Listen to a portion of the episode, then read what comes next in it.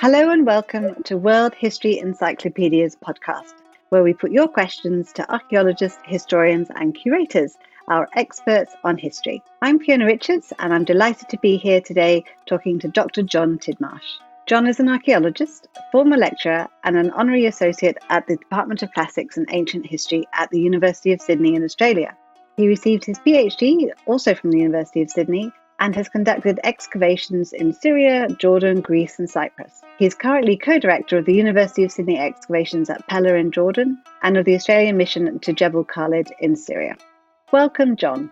Thank you, Fee. It's a real pleasure to be here, I must say, too. I'd like to start with an easy question, although it's because you're a bit of an unusual academic, aren't you? Because you're a medical doctor as well. So most people would be satisfied with one career, but how did you end up with two?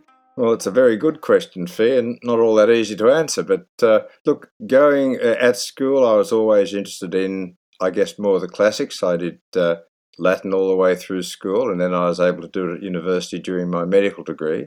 And I did four or five years of ancient Greek at school as well, though sadly I had to give that up when I did my medical degree because you had to do some medical subjects. And I guess, you know, in all modesty, because I did pretty well in both those subjects, I, I always had a penchant for, for the classics. And after I finished my uh, specialist training in medicine, I was an endocrinologist. And I must say, at that stage, I had the, the top job, I guess, in one of the bigger hospitals in Sydney. I thought, well, look, I really want to go back to do classics and archaeology, and I was interested in it. I went on a, a tour after my med- my specialist degree with a, a person I knew who had the chair in classical archaeology, and I'd known him because I was at the same university college as he was staying at. And after that, I thought, well, I want to um, I want to pursue archaeology more seriously. I continued on with medicine. I, I did half and half, and obviously went back to do my uh, BA, MA, and PhD in archaeology and then tutored for a while. And then lo and behold, a job came up when I was uh, a half time job uh, teaching or lecturing in classical archaeology at Sydney. So I was able to do half the week in medicine and half the, the week in, in archaeology, and it worked perfectly. And I'm still doing that to some degree, though I'm doing a lot less at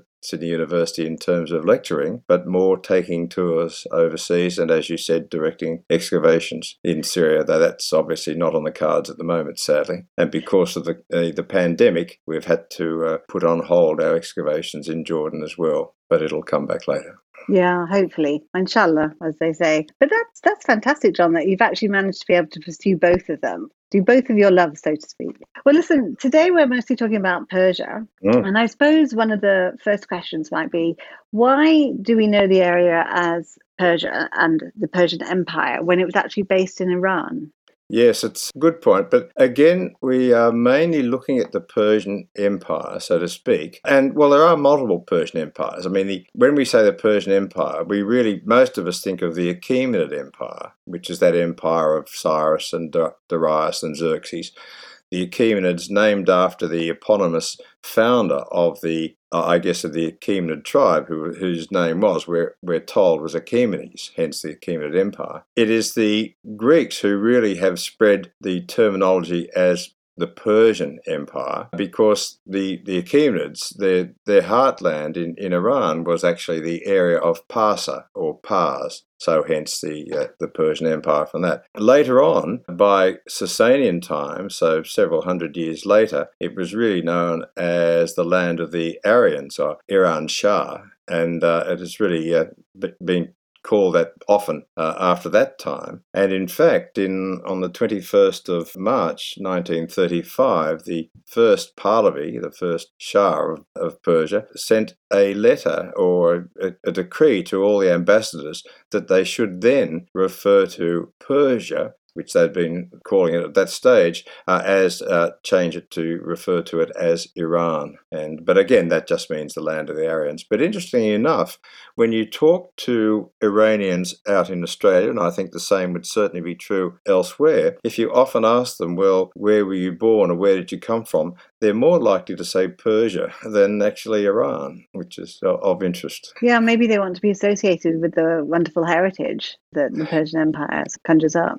Look, I think that's right. One of the reasons that the first Pahlavi did request a change from Persia to Iran may well have been because he wanted to disassociate him from the previous Qajar regime, who ruled during the 19th century, which was in many ways a fairly dissolute and corrupt regime, well under the under the influence of especially the Russians and the English. And I think one of the reasons he, he wanted to change to Iran was to get away from this this memory. Fantastic. So you mentioned a couple of well-known names there belonging to the Persian Empire, such as Xerxes. But is there hmm. anyone mm. not so uh, well-known that we should know about? Do you think? Look, I, I, I th- oh, where do you start? We're so limited, really, by what we know about the the Persian Empire or the Achaemenids per se, because we really are we really only know them through the the Western eyes, especially Herodotus, especially, certainly Herodotus, Xenophon too, to some degree. So we know about the rulers, but I guess fascinating people, and I, I'm not saying this just because uh, of our current uh, emphasis, I guess, on women's proper roles, but some of the queens of the Achaemenids seem to have been incredibly fascinating and strong people. Atossa, for example, is one who was the daughter of Cyrus the Great, and then she was the wife of Cambyses, of Cambyses' impostor, so called Smerdis,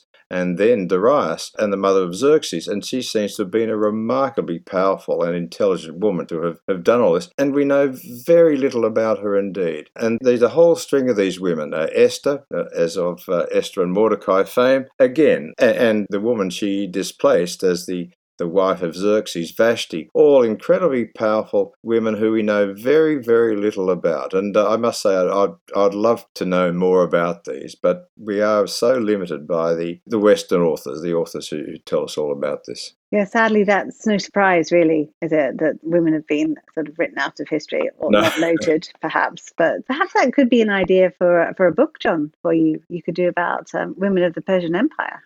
Look, I think it would be uh, it would be good. Uh, it has been attempted to some degree, but of course, we there must have been well, there were records, Achaemenid records that existed, but many of these would have been destroyed with Alexander the Great's conquest, and others have been lost since that time. And so you'd, you'd be pushing to find enough to fill well i think enough to fill out the, the records which these people really do these these females really do deserve they obviously had tremendous power in the achaemenid court are there any concepts or innovations that we use today that can be attributed to the Persians?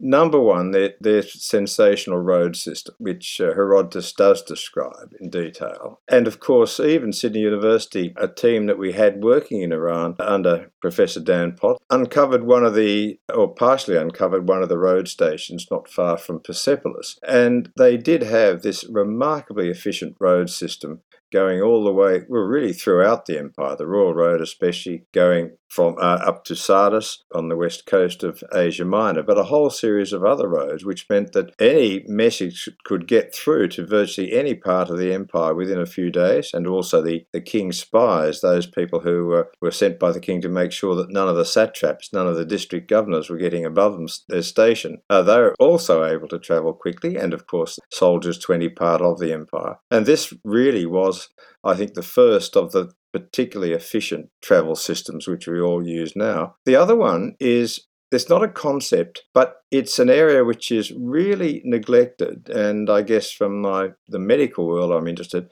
is a and it's not the Achaemenids, but it's a later empire, but it should be mentioned of that of the Sasanians, who ruled between roughly 200 AD until Islam, is the establishment of one of the really great university slash hospitals possibly the greatest in the ancient world, a real bridge between the medical schools of Greece, Alexandria, and then through to the Islamic uh, medical schools of Baghdad. Jundi Shapur or Gondi Shapur is the name of the medical school slash university, not only medical university in southwest Iran, in Khuzestan, which these days the site is now covered with sugarcane. Now, whenever I try to take a picture of the site, all you see is sugarcane palm trees because it's on uh, private land. But it established uh, established there was an actual hospital, an actual medical faculty, and run on very modern terms. Actually, much the same as what we do, and it influenced massively early Islamic medicine.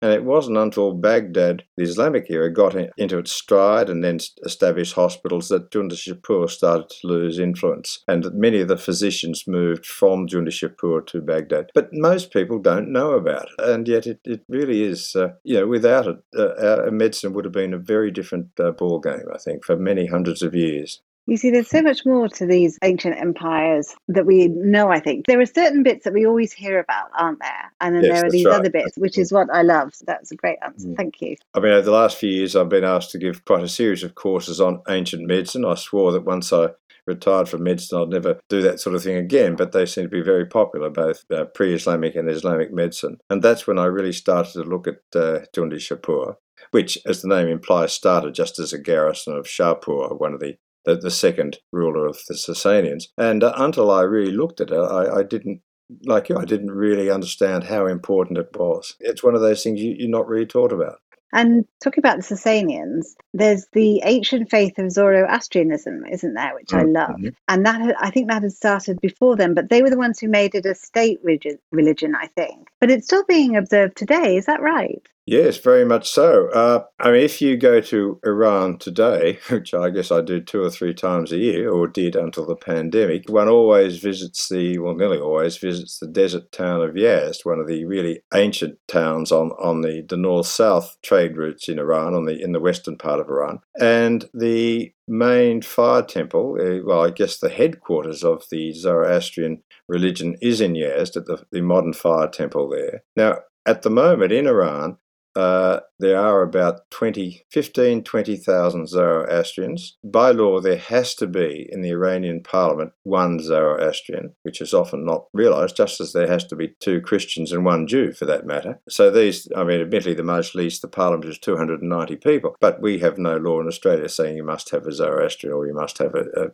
Jew or you must have a, a Christian, etc. So there, there are significant numbers still of Zoroastrians in uh, in Iran, and of course, even though when the Islamic invasion came about, then the Zoroastrians tended to leave again round about the area of Persepolis, the, the Achaemenid heartland, which was also the, in many ways, the Sasanian heartland. The Zoroastrians tended to melt away to more deserty places such as Yazd, so they are out of the, the main firing land. But they weren't forced to convert because they were, just like the Christians and the Jews, people of the book. So they were allowed to continue as Zoroastrians. They had to pay a tax, a poll tax, because they, they weren't But they, they still continued on. Uh, and from time to time, however, they there there was they were persecuted to some degree. But of course, in the, the 9th and 10th centuries AD, there was a quite a, an efflux from Iran, especially to India, uh, hence where we know them as the Parsis. And of course, this comes straight out of Pars, Persia. So the Parsis are the Indian Zoroastrians, and and of course now they're elsewhere. But the Parsis, especially the Indian ones, have continued, and I think this still continues, to send back a lot of money back to Iran to the Zoroastrian communities there. Because when I was in Bukhara a couple of years ago, one of the buildings had Zoroastrian symbols on it. And I was really Mm. surprised to see that because I had no idea that it had sort of spread beyond Iran. But did it did the religion spread far outside of Persia? Yes, it did, as I said, far as India, but also along because the Sasanians were right on the, the centre of the, the Silk Route, and so this was just just as other religions, uh, Manichaeism, for example, they were able to spread east and, uh, well, especially east and west to some degree. So yes, so it did spread, but via the Silk Route. Although even the earlier Parthians had at least some of the Parthians had been Zoroastrians, probably the Parthian rulers, and there's still an argument as to whether the Achaemenids themselves, at least the Achaemenid rulers, may have been Zoroastrians or possibly very close to it at that stage. Uh, that's still a bit of debate, but if not Zoroastrians, they were very close to it in many ways. Well, I think we have a lot of questions from our WHE readers, so I think we should probably Mm. kick off Yeah. with one of them. And our first is from Carmen, and she would like to know why did Cyrus the Great take the title of King of Babylon away from his son after giving it to him, and what age would Cambyses have been when he held the title? Right, which is a cracker of a question, and it's always been one that's evoked uh, a lot of controversy. Number one, and where we get this, the information we, we get this about is mainly from various tablets, clay tablets from Babylon, which have been, and as you, know, the Babylonians were, were history freak, and uh, they would write a lot of the stuff down on tablets, but many of these were just straight sort of commercial loans or what have you, but being in the year of such and such when Cyrus or when Cambyses was king of Babylon or, or, or, whatever. So this would be the, the way of dating it. Now, there are quite a lot of these tablets, I think at least 30, who tend to mention this en passant, either, especially about Cambyses being king of Babylon, but virtually not until he starts his reign is he ever known as the king of all lands. He's just, he's just the king of Babylon. Now, initially, when people started to decipher these tablets, it was felt that these referred to right at the end of the reign of Cyrus, when Cambyses was coming into the throne, and then he was but then the question always was, well, why was he just called the king of Babylon then rather than the king of all lands, which he would have been? But more and more scholars have now decided that, Carmen says, or asks, that he was referred to, Cambyses, as king of Babylon very early on in the reign of, of uh, Cyrus, in fact. In other words, just after he'd over uh, after he'd captured Babylon, round about, say, 539, 539, 538. Only seems to have been named as king of Babylon, never king of all lands. This is Cambyses, king of uh, Babylon, in the first year or so of the reign of Cyrus, his dad. And it has been suggested that it might have been when Cyrus, at that stage, having just taken Babylon, was still expanding his empire, that he needed his the crown prince, that is Cambyses, to at least take care of Babylon while Cyrus was busy elsewhere. Within a few years, this seems to have disappeared. Cyrus uh, Cambyses was never referred to again as king of Babylon, and this is again what Carmen suggests, that was it taken away from him at that stage. The title seems to have been, but yet Cambyses still remains on the scene. It, it appears he's it's not taken away from him because he's disgraced or anything like that. But it may be that by that stage Cyrus had then was able to stabilize his kingdom, and so he no longer needed to have Cambyses as just being the king of Babylon. Cambyses then doesn't get called a king, and when he does get called a king, it's the king of all lands until uh, Cyrus has then died, and then, of course, Cambyses takes over. But it's still up for discussion as to why that should be the case. Several authors have suggested that even in uh, pre Achaemenid, that is, during Babylonian rule, you do get from time to time, it would seem, a crown prince being called, at least for a temporary time, king of Babylon, whereas the, the actual ruler of Babylon is then again the ruler of the all land. So it may just also be a, a sort of uh, a reference to what was done before. It certainly does not appear that Cambyses lost his title as king of Babylon, uh, able to worship at one of the main temples there, Esagila, uh, because he was in any disgrace or anything like that, as far as we can tell. Fantastic, thank you. We have another one now. How influential was Roman culture on ancient Iranians? Did they disparage it the same way Romans or Greeks viewed the Farsi? They, they didn't actually. Roman culture was pr- pretty influential on the Sasanians, for example, because I guess these are the ones who, and I'll come back to the Parthians in a second. But what you certainly get is with the Roman culture, especially in the early ti- early days of the Sasanian rule, uh, that is during the, the rule of the first few kings, Ardashir, the first who ruled roughly 220 to 240, uh, and Shapur 240 to 270. These are rough dates rounding up the numbers. There were a lot of Roman innovations which came into the Sasanian world. For example, uh, Shapur, uh, the second king, managed to, to clean up three Roman emperors, which wasn't a bad uh, bad feat actually. He launched a whole series of investigations to the west. Gordian, the first Roman emperor, who was actually killed by his troops, but Shapur still took the credit for that. The second Ro- the emperor, uh, Gordian's successor, immediately became a, a, a payer of tribute to Shapur, and then about 20 or 30 years later, the third Roman uh, Emperor Valerian became captive to Shapur and actually died in captivity. And sadly, Valerian was quite old, but Shapur still made him uh, become a human footstool. So every time Shapur wanted to get onto his horse, uh, poor old Valerian had to kneel down and uh, and was and Shapur stood on him and got on the horse. Well, at least one story goes. Now, what we see is with these conquests, quite a few things happen. Uh, we get coming into the Sasanian world the Roman method for building bridges and for building dams, and places even today the remarkable Shustar again in south in southwest Iran, uh, has this huge series of dams and tunnels with great grinding wheels for grinding grain, all in the Roman tradition, and these were all established, it would seem, during Shapur's reign. We get the introduction of the mosaic technique, which wasn't a Sasanian technique at all, and it hadn't been used before that time, introduced into the Sasanians, the Sasanian world. And of course, this is because the Roman armies not only travelled with soldiers, but they travelled with engineers, with artists, and what have you. And of course, when uh, had his series of stunning victories against the, the Romans, these were the sort of techniques that were brought across by the Roman prisoners uh, to, to Iran itself. Shapur, I mentioned the great medical university, or the great university slash medical uh, hospital, came into being during the time of Shapur. And again, it would seem that uh, captive Roman physicians were brought across uh, to found it. In fact, one of Shapur's, Shapur's wives, who was a daughter of a Roman emperor, seemed to have really been keen on doing this uh, as well.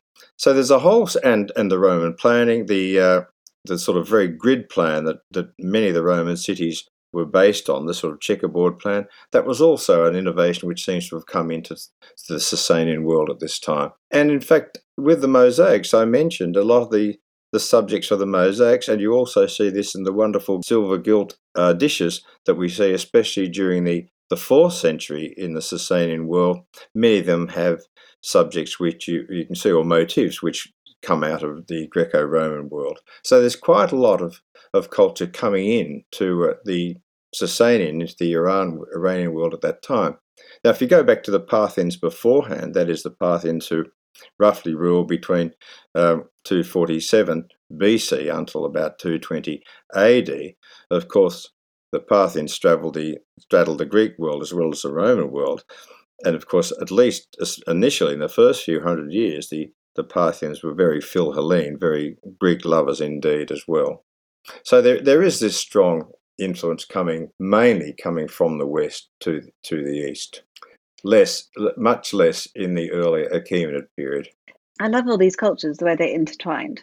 And as you say, with the Silk Road and trade and everything, everyone sort of takes the best perhaps from other cultures and incorporates it into their own, which is very clever. Okay, uh, we have a question now from Jonathan, who teaches history at the Webb School in Tennessee. And he asks about Xerxes being mad. So he says, I have been thinking about the idea of Xerxes as mad as portrayed in Herodotus. Herodotian aims aside, do you think it's possible that Xerxes may have done some of these behaviors as face saving gestures, given how important ceremony and respect seem to be to Darius? Is this a Greek misunderstanding of a quite natural Persian assertion of authority? Yes, which I think is actually a really good question. And uh, it, uh, I was really, uh, I'm very glad he, he asked that because, you know, at, uh, I mean, the last time I, I read Herodotus from cover to cover was uh, lying on a Greek beach about 20 years ago.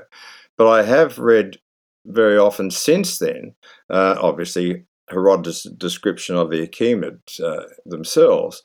And this one has always been very fascinating. And the question is, as um, as your correspondent Jonathan, is it? Uh, yes. Asks, um, why would uh, Xerxes, when he's he's crossing the, the Hellespont. Suddenly, well, I mean, he loses his, his boat bridge, uh, but why would he really threaten, well, threat, uh, lash the Hellespont, put fetters into the, the Hellespont, uh, try to burn it, uh, I guess, uh, swear revenge at the fact of the, of the Hellespont itself, blame, blame the Hellespont for, uh, for, for the humiliating disaster that he sees as his as his boat as his boat bridge sinks, and then of course he also executes the the people who were responsible for planning it and building it. And number one, the, the question has always occurred to me. Well, number one uh, is uh, Herodotus being accurate about this. Number one, and there's no doubt I think that Herodotus always had it in for Xerxes. No doubt because of Xerxes' uh, uh, burning of the, the Acropolis and destruction of Athens in in uh, in 480. So when writing his histories, I think he certainly had it in for uh, for um, Xerxes. Number two, of course, was it actually accurate? I mean, did this actually happen or not? We only really have Herodotus' word for it, and this is one of the big problems. That if we have again uh, a Greek writing about a Persian king and Achaemenid king, king who actually uh, uh, contributed a lot to destruction of, uh, of uh, Greek cities, well, you may not be getting a particularly unbiased uh, view of the whole thing. Was Xerxes as sort of arrogant and filled with hubris as Herodotus tells us. Um, there are certainly other suggestions that he was, at least on occasions. His treatment of Egypt uh, suggests that, I think, for sure. And of course, we also get his building or his cutting of the canal through the Athos Peninsula, when rather than drag his boats over the peninsula, which he could have easily have done, he went to massive e- efforts to build this great canal through the peninsula itself, Mount Athos, so his his ships wouldn't get wrecked uh, as had been done previously. Uh, and of course, he, uh, he, he built it the wrong way, apart from the Phoenicians who knew how to build a canal uh, properly. But he but he went to this massive trouble. Again, was this pure hubris that he felt he was so powerful he could? Now, as however was was said, and I think this is a very good suggestion, and Jonathan suggests, is this really face saving? And it's always seemed to me that there must be a lot of this face saving in it. But also, in other words, he's got to at least, if, if this is an accurate account, then he has to improve, impress his, his generals, his troops, that he's a man who can get revenge on what's been done to him. But what isn't mentioned so often is that Cyrus, when he was at, after all, who always gets good press, Cyrus, when he was um, about to, to take Babylon, much the same thing happened. He was transporting across one of the rivers, the rivers just outside Babylon. He was he was transporting his horses, etc., and uh, through on a boat bridge, and uh, one of them fell into the water and and was drowned. Now Cyrus, we're told by Herodotus again, was absolutely furious and swore at the river and said, "Right, what I'm going to do, I'm going to make sure that I make you so low, your your, your the water will be so low that even women can get across without getting wet at all." And yet, no one talks about that as being uh, tremendously sort of uh, hubristic, so to speak. The other thing is that there's also a tradition, and you see this in one of the very old uh, writings that was linked up with Zoroastrianism, actually, and part of it was added to this, the so-called Avesta. Part of the Avesta was added during the Sasanian period.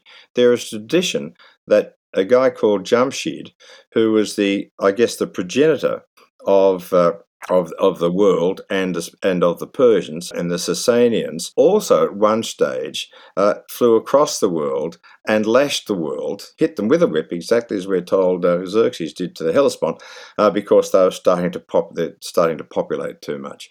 So there, it looks as though that there could easily have been a tradition there that when a ruler said, "I am the I am the king of the land," uh, not only it doesn't mean just the people, but the land, the waters, etc., etc. And so it's quite in their remit to then punish them as a result. So to me, it, it's always seemed that it's it's more than just Xerxes having a hissy fit, even though he may well have been hubristic and whatever, that there was, what is the word, an acceptance that this was part of the great king of all lands, uh, not just the people, but the land itself, and so he could punish them accordingly. But I think it was actually a very good question by Jonathan, I must say. And now we're just moving on to feudalism in Parthia. We're covering all sorts of things here today. Brennan asks Was it the best system for Parthia? Why could they never unite under a more centralized government? Yeah, I guess the question is with that is number one, did they ever want to want to unite under a central government? To a certain degree, you can see that happening in the previous Achaemenid Empire. Now, there was a great king, we've already talked about Cyrus, Xerxes, Darius, etc., etc.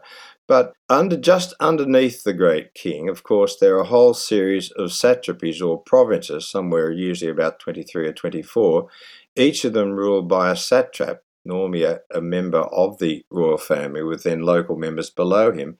And they had remarkable powers in themselves. It would seem that as long as they, they kept things under control and, and made sure that the, the taxes went back to the to the central depot, which in most cases seems to have been Persepolis, that they were given uh, remarkably sort remarkable at least semi-autonomous powers themselves.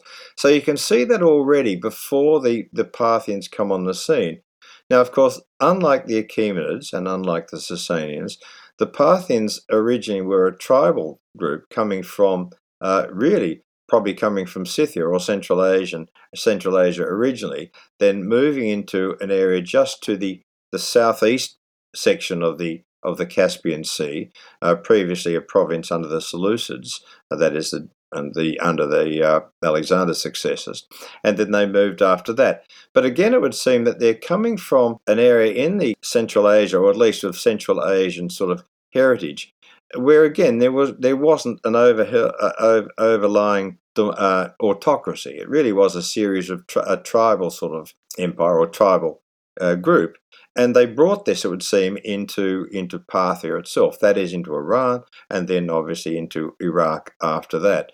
Now, Pliny tells us that at one stage there are 18 kingdoms, each ruled, it would seem, by someone who was pretty well autonomous, but they would usually uh, group together in terms of uh, when uh, against a sort of threat from the outside.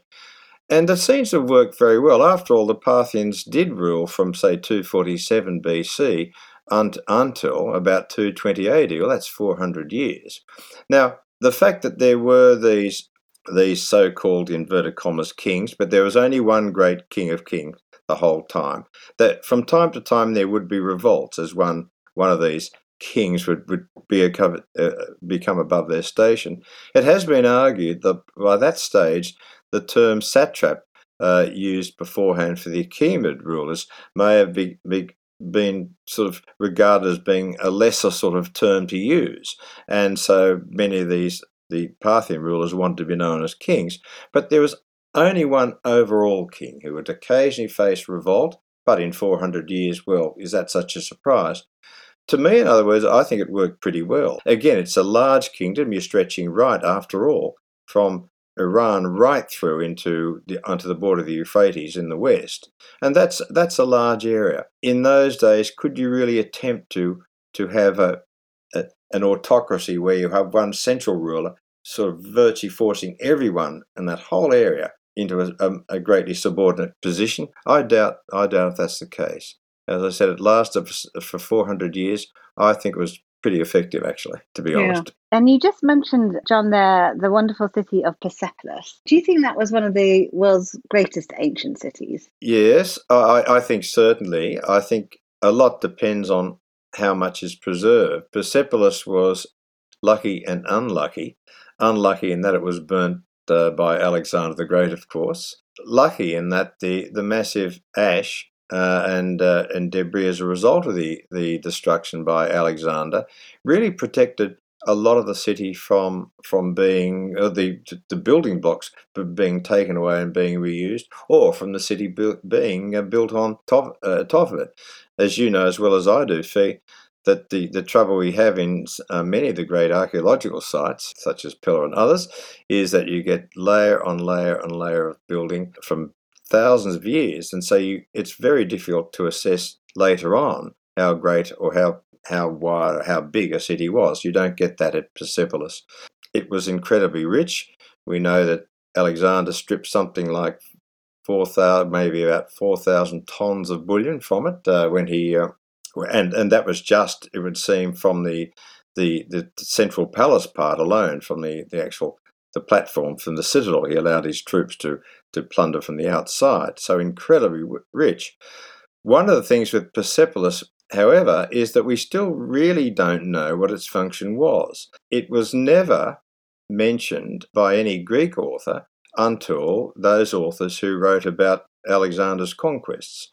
So even if it was the a really powerful capital, you'd think at least someone like Xenophon, someone like Herodotus would have at least mentioned it in some in en passant at least. But it wasn't mentioned until we get Arrian and, uh, and Diodorus Siculus and what have you in the first century BC, and then the, the writers after that. Whether its function, whether it did function as a capital of the whole empire, which I think is a bit hard to to justify that that was what happened. Whether it was, as I think a lot of people would say, the the great city which celebrated the new year, the Nowruz, on the 21st of March each each year, well, it is today, where the various satrapies would bring their offerings to the great king, and that might have been its chief function, and the uh, and and the fact that most of these were then stored in the treasury.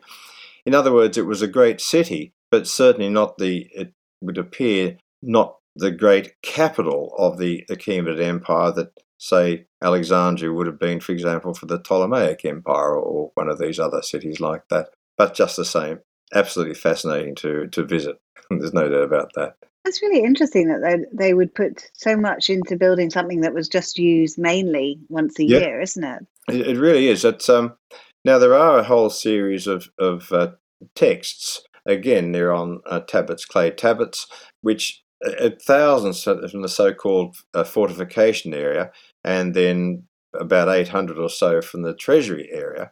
And in fact, when I was there in Iran again, about uh, or just before the, the pandemic started, so I guess that was late 2018, the Tehran, Tehran Museum had brought a whole large new series of texts and put them on display.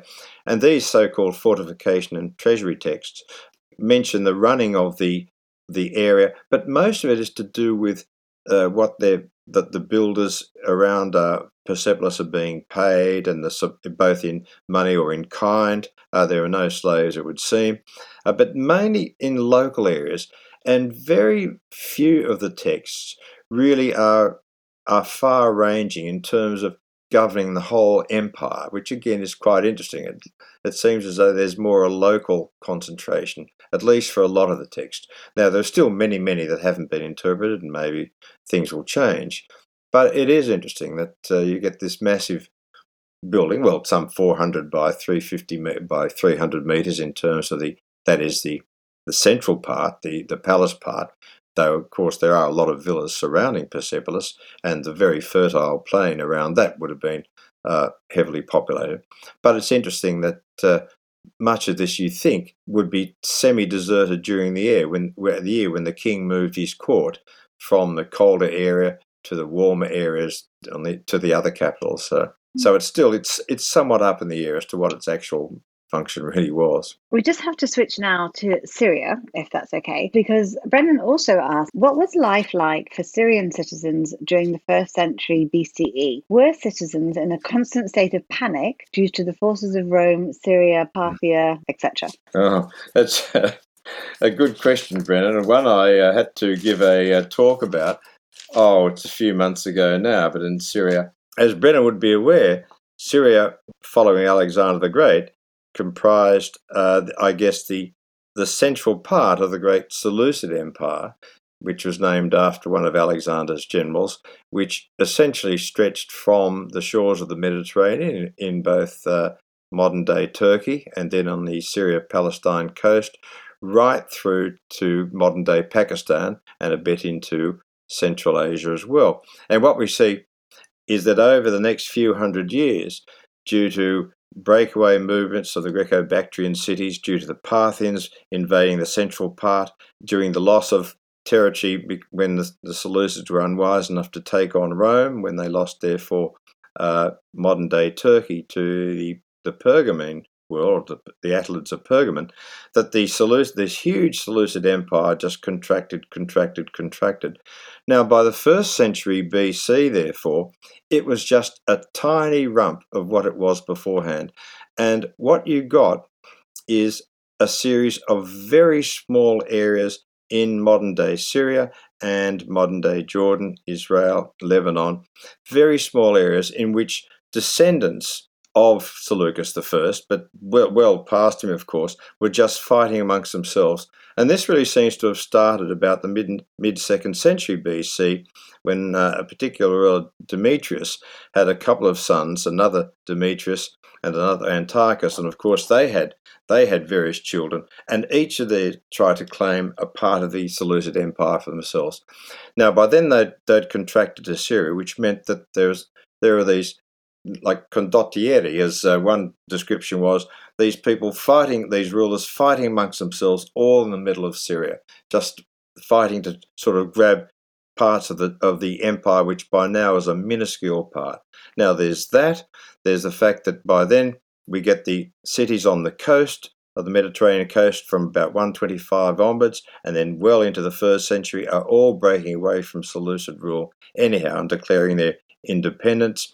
The Jews from the middle of the, first, the second century and well into the first century are now rebelling again against the Seleucids, and especially right at the end of the second century and into the first century, a, a particularly warlike uh, Jewish leader, Alexander Jannaeus, then invaded Seleucus territory on the east of the Jordan River, and of course, this is our own Pella, and burnt Pella to the, the ground. So, this is all happening. The Nabateans of Petra, half the time of fighting the, the, the Jews, the Hasmoneans, who are rebelling, as we've said, uh, the Parthians in about, about 40 BC are there. They also invade that part of the world. Tigranes of Armenia, one of the great rulers of Armenia, is in cahoots with Mithridates of Pontus, and in the first century BC, he invades from the, the north and gets as far as Acre, Akko, modern day Akko in Israel, of course. He also grabs enormous amounts of territory.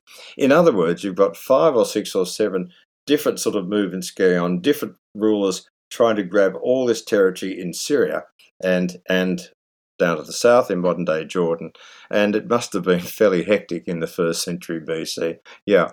Now, as to how alarmed the, the ordinary citizen would have been, it's hard to tell. But again, with these battles going on, and of course, even though the armies would not have been vast, they'd all need supplying, uh, and they'd all need to either press gang people to fight in the armies and what have you, or to press gang them to work. If you were living in the first century BC in Syria, or Greater Syria, which includes the south of Syria and modern day Jordan and what have you, you would have always been on edge. I think there's no doubt about that.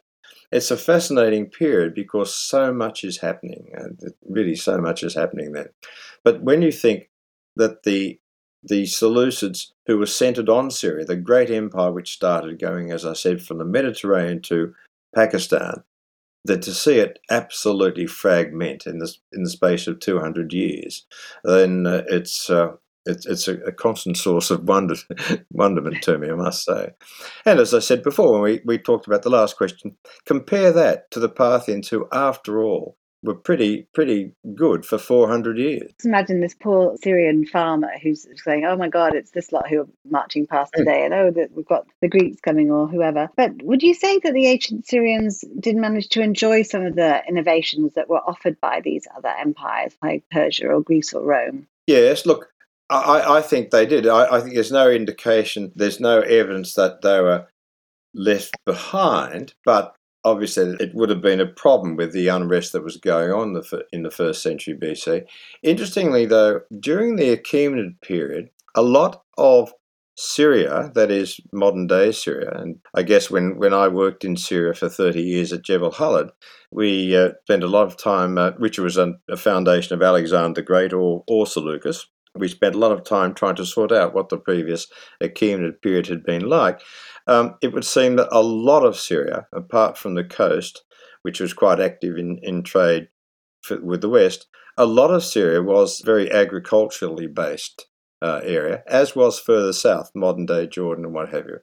Now, they certainly were open to uh, travellers traders back and forth. We know that from records, for example, about uh, trade missions which go from the coast of the Mediterranean through modern day Israel into Jordan and then back again. But it was a largely agricultural base, and it would seem that there were relatively few, very few, significant sized cities or towns in the inland of both Syria and, and Jordan itself. So, although they may have been open to innovations, uh, the agricultural base would have meant that a, lot of it didn't occur. What would you say was your most interesting discovery at Jebel Khalid? Well, I th- uh, well, it's archaeology because you you know only too well. It's like uh, detective work. What I think the most interesting discovery overall was was the fact that, believe it or not, even though Alexander the Great, and so uh, this is as regards the Seleucid Empire, Alexander the, the Great then his general Seleucus, and then the generals, then Seleucus' son Antiochus, uh, founded a huge number of either new cities or refounded cities because of the fact that virtually all these cities were then built on top of in subsequent periods, the Roman periods, uh, Islamic periods, etc., etc. We have virtually not been able to find anywhere uh, in the East what a foundation of Alexander or Seleucus actually looked like. How did they lay out the streets? Where did they put the temples? What did the temples look like? Were they really influenced mainly by the West, by Greek temples, by the East, etc.?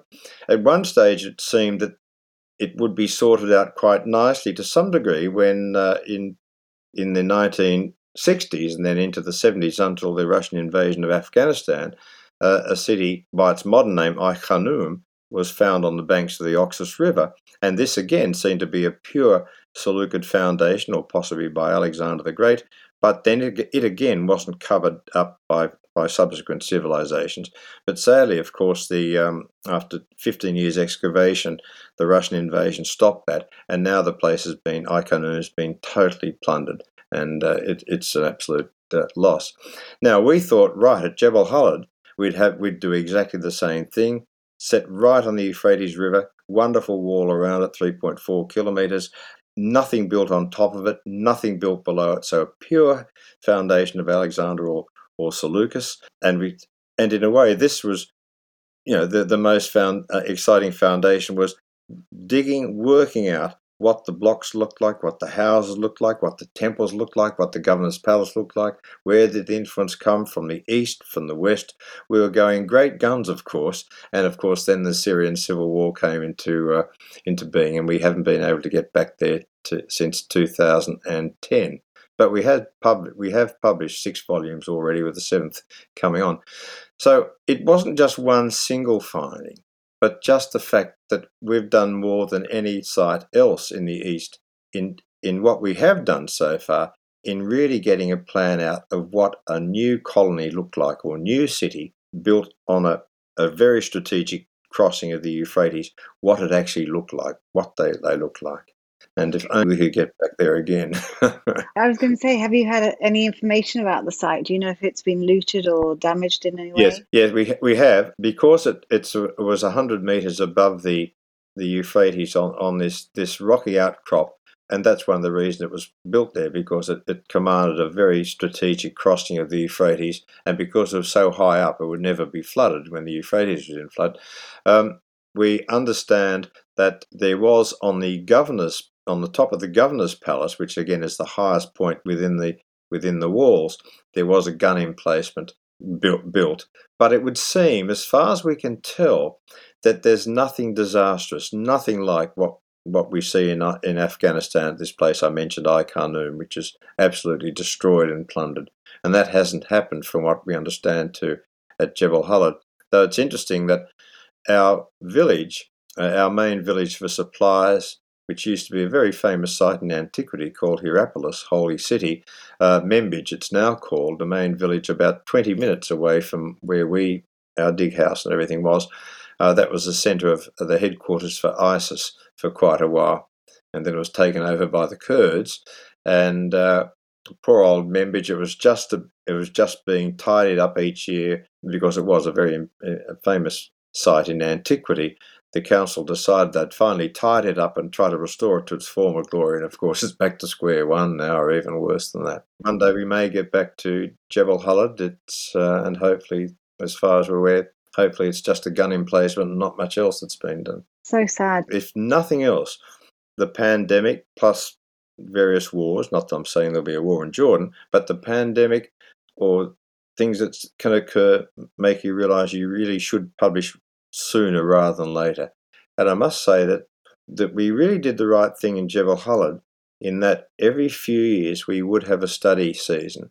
So we, we made sure we're up to date. So even though I understand that our storerooms have been, well, rifled and, and probably destroyed in Jebel Khalid, all the material that was there, the important material was sent on to, the valuable material sent to the, the museum in Aleppo, which Touchwood, I think is okay.